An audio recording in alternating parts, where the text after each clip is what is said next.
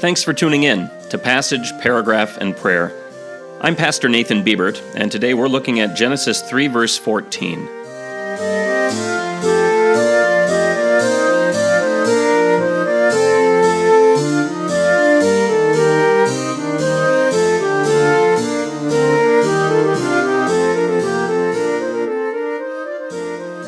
Listen to Genesis 3, verse 14.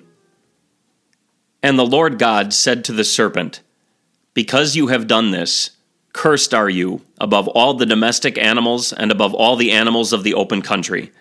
You will go around on your belly, and you will eat dust all the days of your life. This verse focuses on God's curse on the devil's living tool, the serpent. The next verse, verse 15, focuses on God's curse on the devil himself. The second half of verse 14 naturally raises all sorts of questions about what the serpent looked like and how he got around before he was cursed. It may be of interest to those of you who like history that the ancient historian Herodotus talked about flying serpents that were known about in Arabia in his day, although modern historians question whether that is reliable. But what the serpent looked like in the Garden of Eden is, of course, a trivial matter. The fact that God curses the animal that the devil possessed should remind us, first of all, that accomplices are just as guilty as actual perpetrators. More than that, it should show us God's jealousy over and zeal for humanity. As the angel told the prophet Zechariah, Whoever touches you touches the apple of the Lord's eye. God won't stand for it when those he loves dearest are messed with. So he springs into action against both the devil and the beast responsible.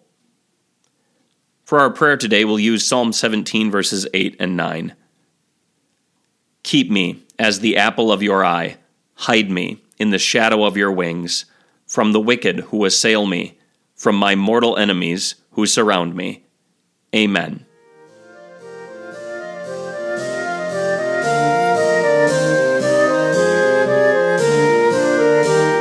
Passage, Paragraph, and Prayer is a podcast of Trinity Evangelical Lutheran Church in Winner, South Dakota.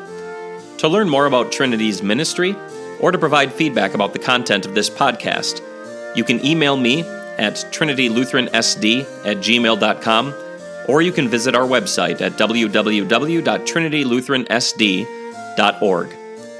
Until next time, thanks for listening.